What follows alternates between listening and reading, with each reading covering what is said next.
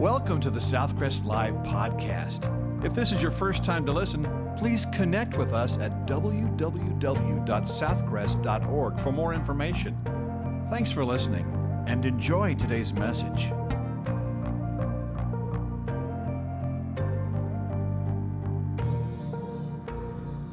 This week on Southcrest Live with Dr. David Wilson, we continue our study in Jesus' Sermon on the Mount with another installment of Tough Truths. This week's Tough Truth involves the difficult subject of adultery. What is it really? Where does it begin?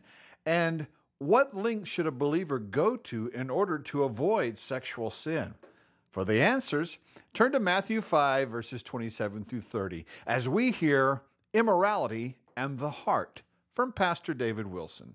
First John says, "And the blood of Jesus Christ cleanses us from all sin." Open your Bibles, Matthew chapter 5. If you ever had the idea that Jesus was not a man's man, you need to change your ideas. First of all, fishermen would not have followed him. And I get kind of aggravated at some of these pictures, or they're not pictures, obviously, they're paintings of Jesus that make him look feminized or a sissy. He was anything but that. And he turned the religious community on their ear. Uh, you may think, well, this is just a, a, soft little spoken sermon by Jesus on the Mount, of what we call the Mount of Beatitudes, but, but I want to tell you, Jesus gets in their face and he takes off the mask of religiousness. People can hide behind that. A lot of people today will go to church, they will do all kinds of good deeds thinking, I'm a religious person. God's going to think I'm religious. But the problem is, God doesn't look at the outward appearance, God looks at the heart. And that's what the sermon began with the Beatitudes, how to come to God. You come in bankruptcy of spirit. You have nothing to offer God and everything to get from Him. And then once you receive Him, it changes your life and you're the salt and the light. And then Jesus begins to rip the mask off all of these religious people who are hiding behind all their rules. Last week we looked at anger and murder. He used the sixth commandment Thou shalt not murder or kill. Actually, it means to murder, to take another innocent life. Today, he looks at the second strongest, well, another strong emotion. You know, two emotions that are really strong in us. We have anger is one of them, but also sexual desire and lust is another one. Very strong desire. And so, look what he has to say in verse 27. You've heard that it was said to those of old, You shall not commit adultery. But I say to you that whoever looks at a woman to lust for her has already committed adultery with her in his heart. If your right eye causes you to sin, pluck it out and cast it from you. For it is more profitable for you that one of your members perish than for your whole body to be cast into hell. And if your right hand causes you to sin, cut it off and cast it from you. For it is more profitable for you that one of your members perish than for your whole body to be cast into hell. I think we need to pray. Heavenly Father, such strong truth, we ask that you open our ears and our hearts to receive it. Lord, we know there's no condemnation to those who are in Christ Jesus. We've been forgiven. But I pray for those today who may be struggling in the area of adultery and fornication and immorality. And I pray for those who've never received Jesus as their Savior that you might open their eyes to the need of salvation in their life and forgiveness. So, Lord, today we come asking for your help to receive the truth, to teach the truth. We ask it in Jesus' name. Amen. A fourth grade Sunday school class had been studying the Ten Commandments. Fourth graders. At the end of that, the teacher asked this simple question which is the most difficult commandment or the hardest commandment for you to keep? They said, Thou shalt not commit adultery. Now, the teacher was asking the Sunday school director, I don't know where this is coming from. And until one of the moms asked her son, who was a fourth grader, said, Son, what do you think it means to not commit adultery? She said, he said, That's easy, mom. Committing adultery means thou shalt not sass back to adults. That's why they were all having a hard time with it. Uh, another little boy coming from Sunday school one day where the Ten Commandments had been the topic didn't quite get them all right, but he asked his dad, he said, Dad, what does it mean when it says, Thou shalt not commit agriculture? And without a beat, his dad said, Son, that means you're not supposed to plow another man's field. It's a great answer, actually.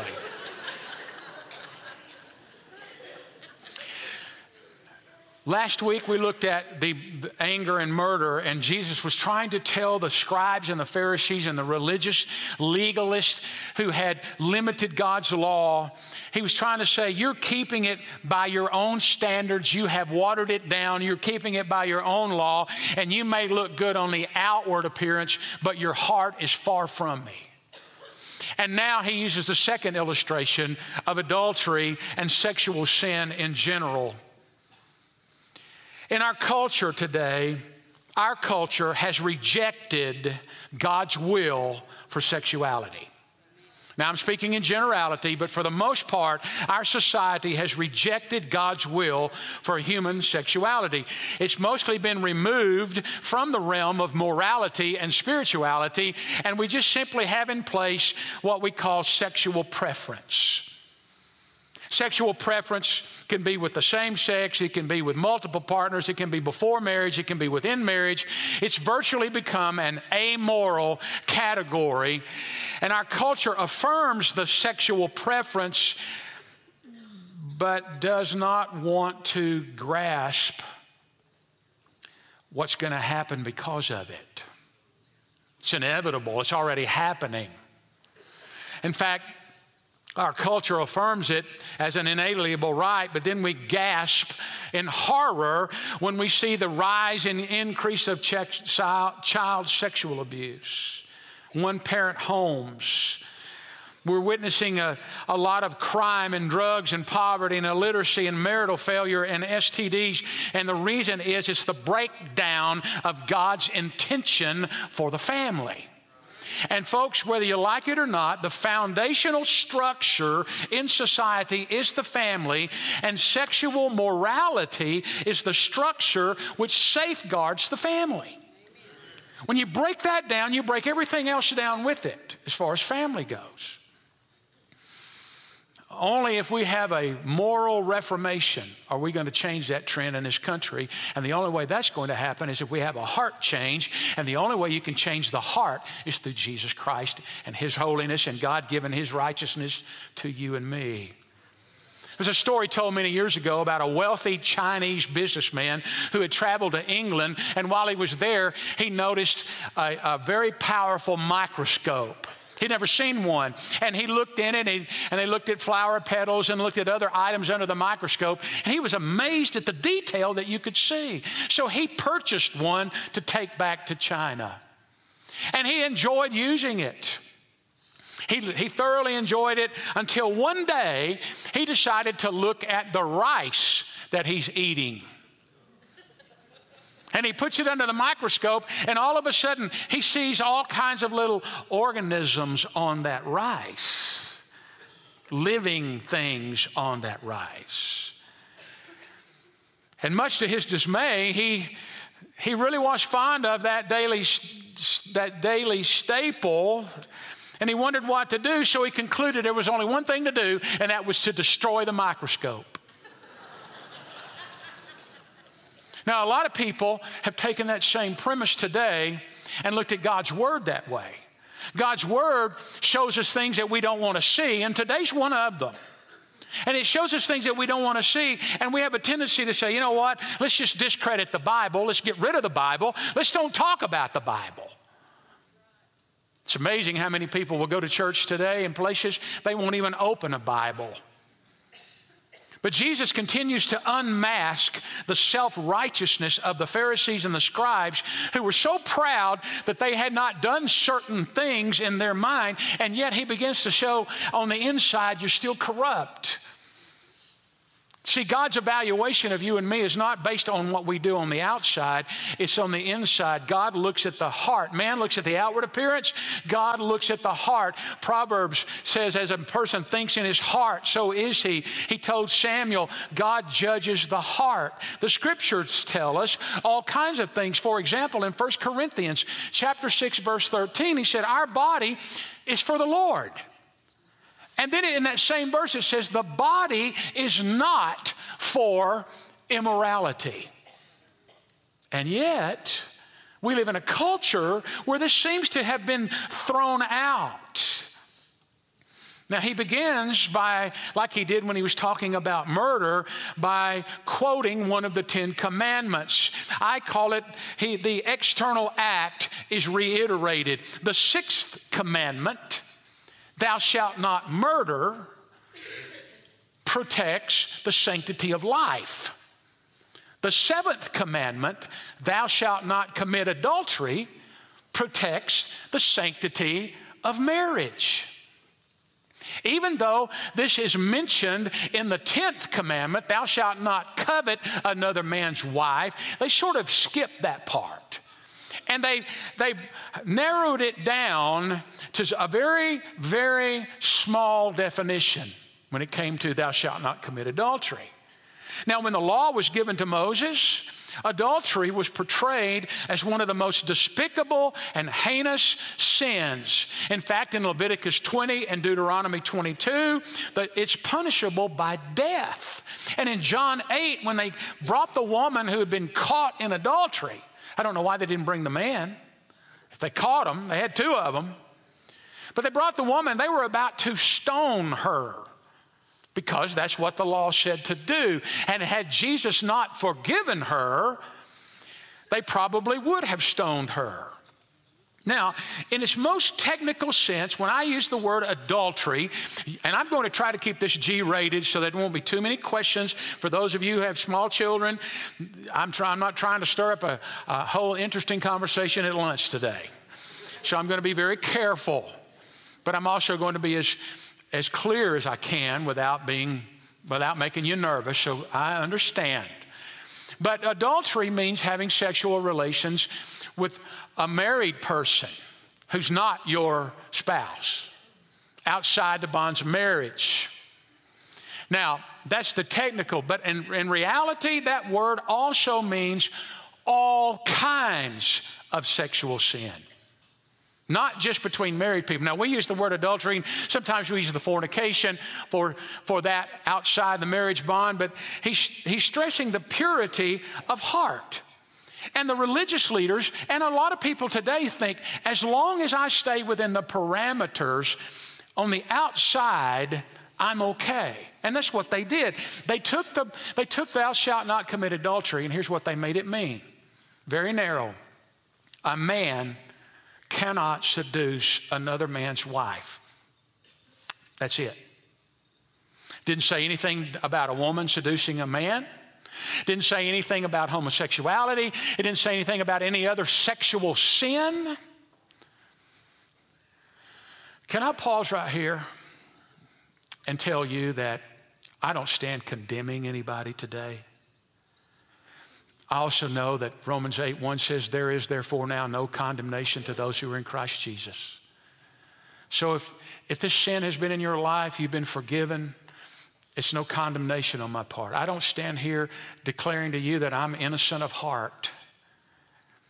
But I also am committed to telling you the truth to try to prevent other people from making the same mistakes that other people have made.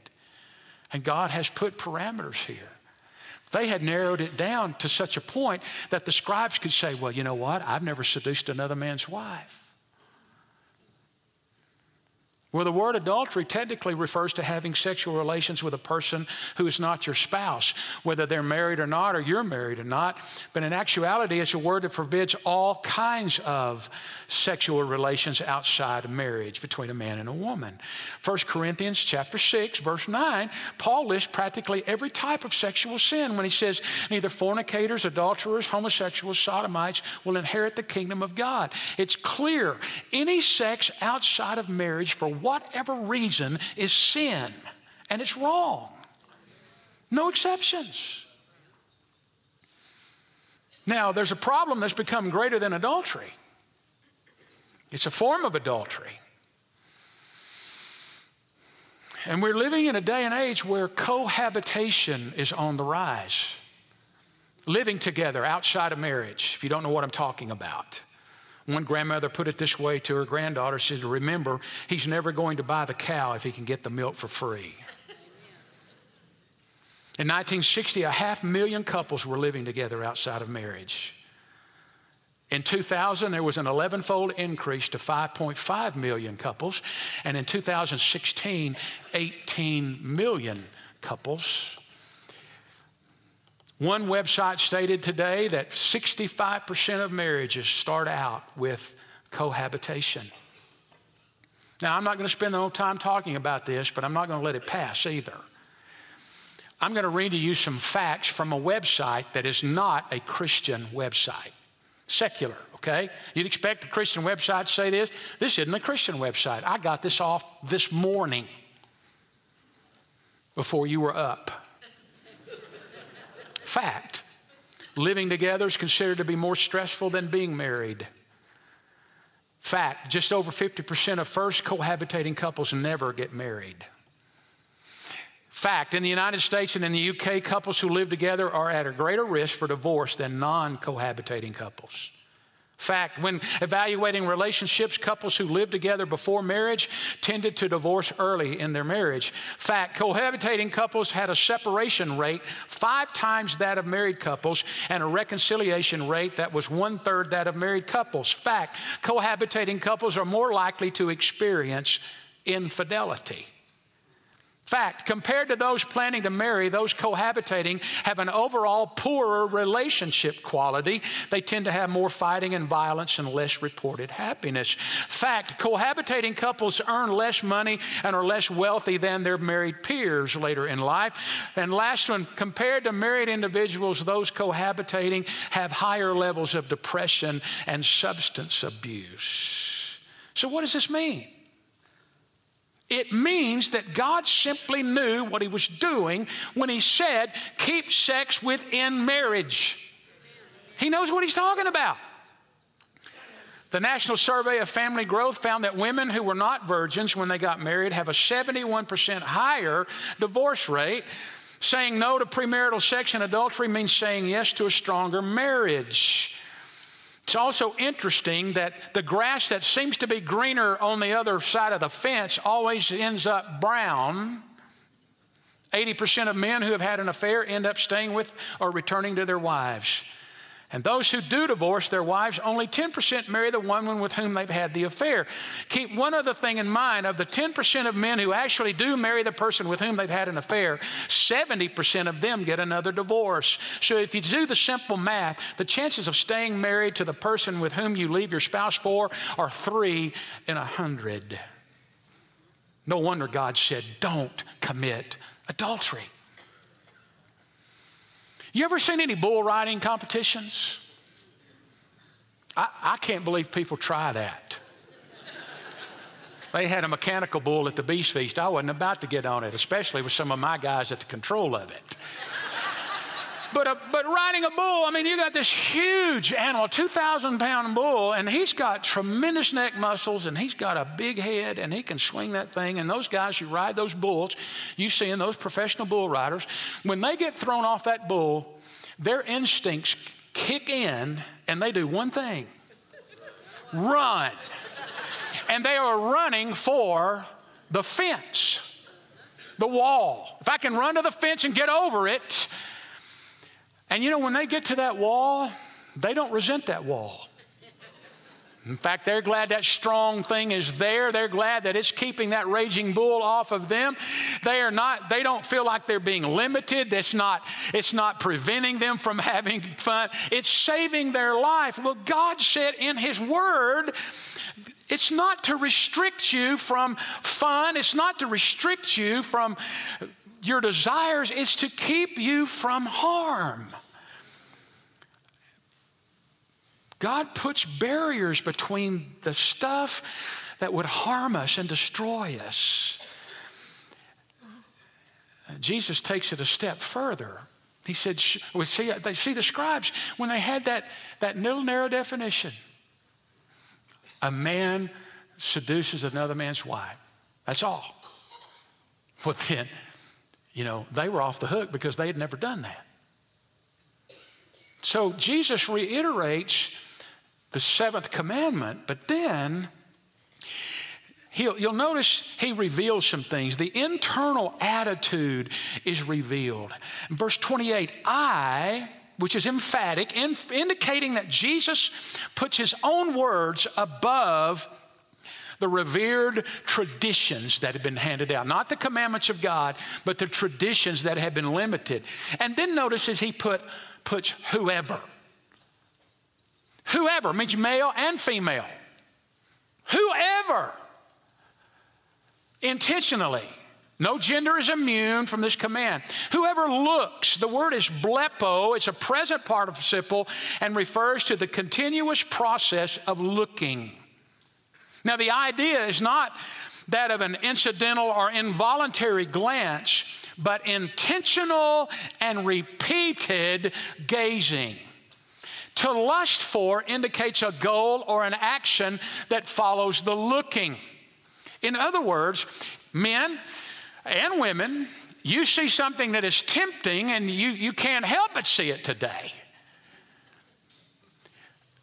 You don't look, I mean, you turn your head and you keep going. Just because there was a glimpse or something like that that was put in front of you, that's not the sin. But the sin is when you start looking for that. Now, he uses the word lust to refer to all forms of sexual immorality. Jesus is talking about an intentional look. He's speaking of the man and woman who looks so they may satisfy their evil desire. The word lust refers to all kinds of sexual sin. And so basically, Jesus is He's taking the cover off of all of the loopholes that the religious people had. There's surely some of those that we look good in, but he takes it off and he goes to the heart. Anger, the sixth commandment, and lust are two of the most powerful influences on us. They're hard. Any of you get angry this week? If not, you will be at the end of this message, so just get ready. Anger, it's, it's real. Yesterday's paper front page 19 year old girl killed by a 17 year old boy. Dating, probably over anger, would be my guess. A man wrote to Dear Abby Dear Abby, I'm in love and I'm having an affair with two different women. I can't marry them both. Please tell me what to do, but don't give me any of that morality stuff. Her answer is classic Dear sir, the only difference between humans and animals is morality. Please write to a veterinarian. I think that's awesome. And it doesn't matter how long you've been saved, you're still going to have evil desires from time to time. Bruce Larson tells of an old priest who was asked by a young man, Father, when will I cease to be bothered by the sins of the flesh? And the priest replied, Son, I wouldn't trust myself until I'd been dead for three or four days. In so many ways, all of us are like Esau. We'd sell our birthright for a bowl of soup just to be gratified for the moment. Let me tell you, the sins of the flesh, they, they, don't think of the future. We walk around every day without thinking about the future. We don't think about what's going to happen. The sins of the flesh care nothing about the well being of the people we love. It, all they care about, all it cares about is charging ahead to find gratification now. And Jesus goes on to say in verse 28 whoever looks at a woman to lust for her has already committed adultery with her in his heart. Now, listen. It's not the lustful looking that causes the sin in the heart, it's the sin in the heart that causes the lustful looking. You see, we think, well, if I don't, if, if I look and then I have, have, have any thoughts, well, that's not how it happens. Somebody's already got lustful thoughts in their heart, is looking for a place to look, to gaze. He's not speaking of the unexpectable, unexpected, unavoidable exposure. And could I pause? I've already stepped on enough, but let me just, ladies,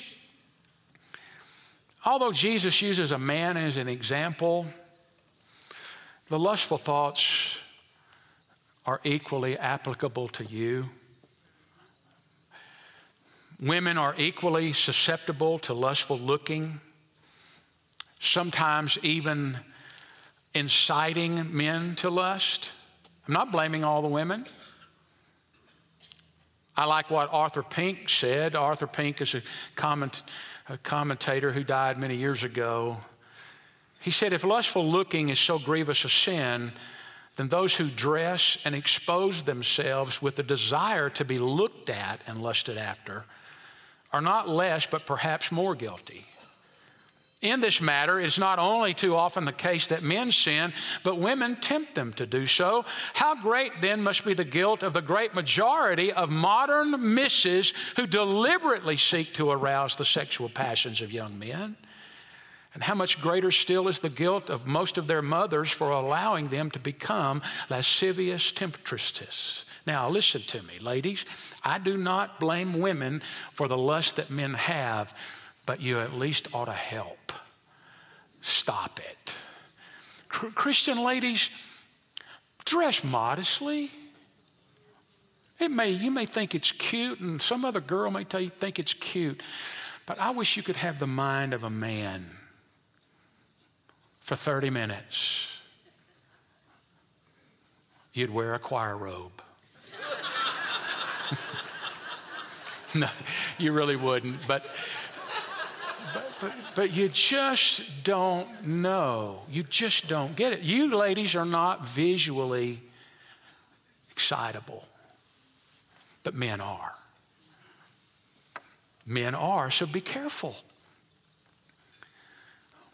See, the culture we live in is in direct odds with what Jesus teaches on sexuality. Think about the movies, our advertisements, the commercials, the contemporary music, the TV and the literature, the magazine racks, all the current thoughts on divorce. All of these have a unified message and appeal. And now you have the internet. One website, not a Christian website, indicated that 60% of the websites on the internet are pornographic. Now, before you give that child one of those phones that gives them the gate to the internet, you better have some kind of restriction on that. You better find out where they're looking. And men, used to be you had to go to a store to buy one of those books, and you wouldn't do it because you didn't want anybody to see you, but now it's just piped into your home. And there are a lot of men a lot of men who are addicted to that stuff. I got some good news for you. You're not a lost cause. God knows. God can forgive. God can deliver. But Jesus, He reveals the internal problem. So, what do you do? Well, it's easy. We're going to pluck out our eyes and cut off our hands. That's what he said. And we're people of the book. So, right after church, Deacons will be out there with knives. what are we going to do? Listen to what he says. I call it the radical action and avoidance that's required. Now, a person with an adulterous heart or a lustful spirit in them is going to look for ways to be exposed. They're going to go to certain movies, they're going to go to certain bookstores, they're going to go to certain websites. They're looking, but a godly person is looking for ways to avoid it. We already know it's real. We already know it's strong, and we need to pray like the psalmist in Psalm 119, 37 that said, Turn my eyes from looking at vanity and revive me in your ways. Establish your word to your servant as that which produces reverence for you. Now, obviously, Jesus did not mean to pluck out your eye and cut off your hand. He's using extreme hyperbole here. But what he is saying, you need to take a serious, serious look at this. Because he said, in your religiousness, you may not have committed adultery, but your heart is far from God and you're bound to an eternity without God in hell until you come to Jesus Christ. And he said, you need, you see, in, the, in those days, the, in the Jewish culture, the right eye was your strongest eye. That's what they said. That's, that was just their thought. But it, it, represented a person's best eye, and the right hand represented the person's strongest hand. And Jesus was saying, You need to make some radical changes. Some of you will hear this message. Some of you will be mad. Some of you will be under conviction. But when you leave under conviction and you don't make any changes, then nothing will happen. You'll get over it. A lot of people leave church and get over it. The Holy Spirit is trying to say, here's some things you need to do. Well, Jesus is basically saying, first of all, you need to resist the opportunity. You better give up anything you have to protect your heart, your body, your soul, your purity, and if married, your marriage. Anything you have to give up, give it up. He said, if your right eye causes you to scandalizo, to stumble, we get our word scandal from that, to sin. He's, in its substances form, it was used to, it was the little bait stick that springs the trap when an animal touches it. He said, if your eye is causing you, or where you're looking, is causing you to stumble. Anything that morally or spiritually traps us needs to be avoided. You know, that can be different for everyone.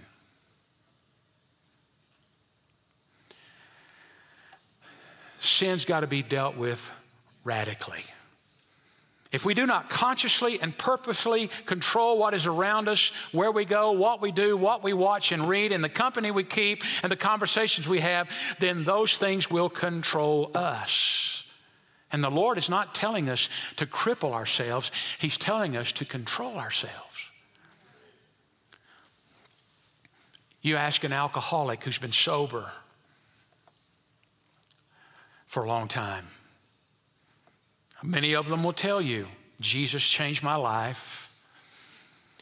Some of them went to AA, Alcoholics Anonymous, and, and they believe in God helping. But you, you ask them, How are you staying sober? Well, I can promise you one thing they don't do is go in the liquor store. And they probably try to avoid the aisles in the grocery store now that are filled with liquor. There's almost more that than there's food. If you're having trouble with your sexual thoughts, then you've got to radically change your routine.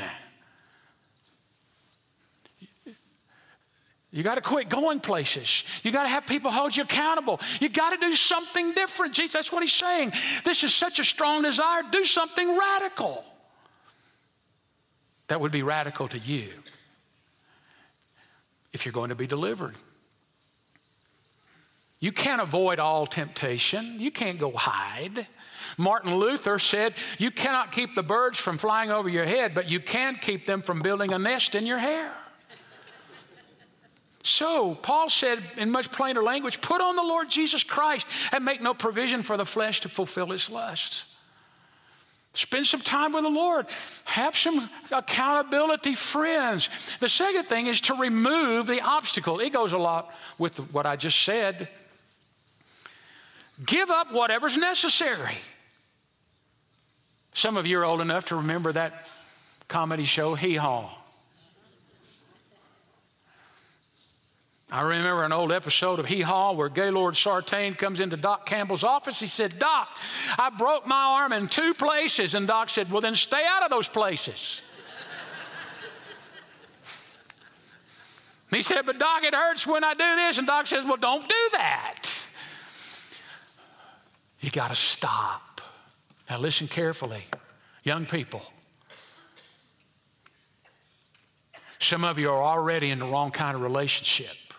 By the way, the website that said that there's 18 million cohabitating couples is, you know, one of the, not the largest group, the largest group is the millennials, but one of the largest groups is people over 50. So it's not just young people. But if you're in a relationship that's wrong and you want God to honor it, you need to back up, start over.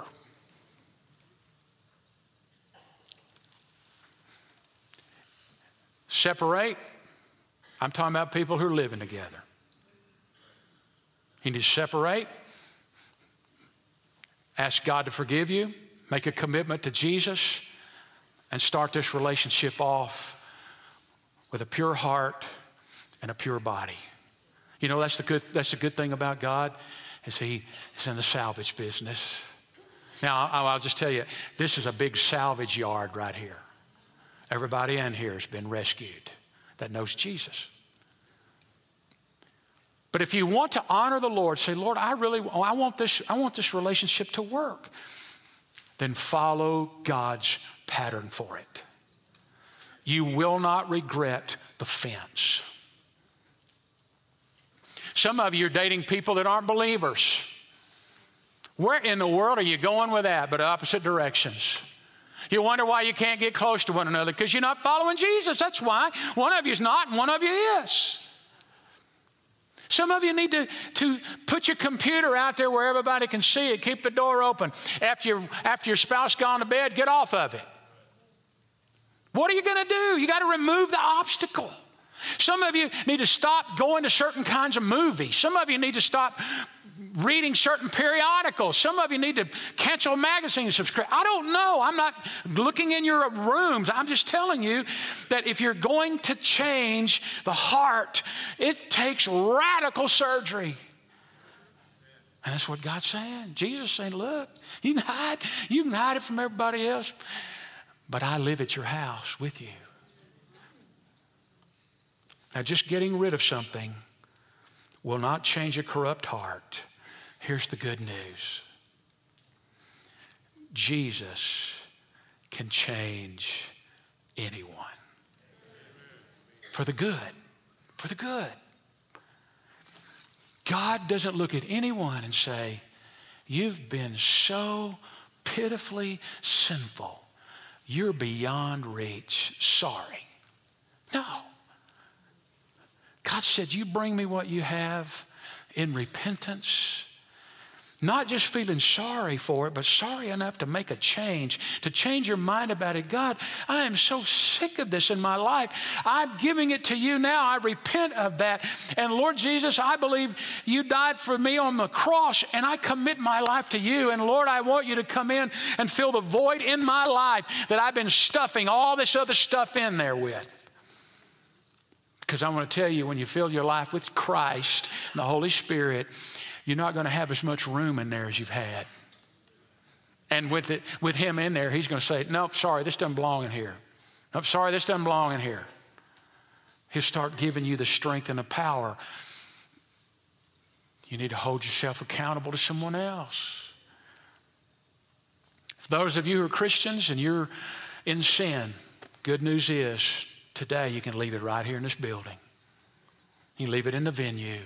You can leave it at home, wherever you are watching this. Drive a stake down and say, you know what, Lord, right now, I've, I've really messed up, but from right now, Lord, right now, I want to start.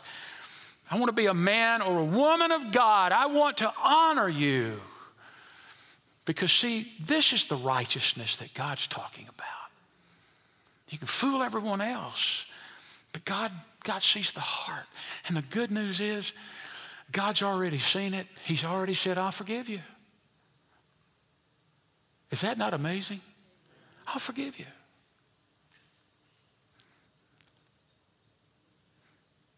All people are murderers. All people are adulterers. And yet God still saves us. Let's pray. Thank you, Pastor David. We discovered today in Matthew 5 the true origins of the sin of adultery. In this passage, Jesus begins by reiterating the command against adultery, originally found in Exodus 20:14. But breaking with rabbinic tradition, Jesus, teaching on his own authority, offers one of his but I say unto you statements, this time regarding adultery and how it and other sexual sins are not simply sins of the flesh, but sins of the heart. Then he turns to the radical actions needed to fight sexual sin, using hyperbole to illustrate the urgent need to resist opportunities to sin and to remove obstacles that might cause us to stumble and fall. We would all do well to heed Jesus' instruction. Thank you for joining us for this week's message. Be sure to catch our next installment of the Southcrest Live podcast. Thank you for listening to today's message. If you would like more information, to make a commitment, or to request prayer, please text the word podcast to 555 888. You can also connect with us on our Southcrest app or our website for complete worship services or to plan to visit us in person. Thanks again for listening.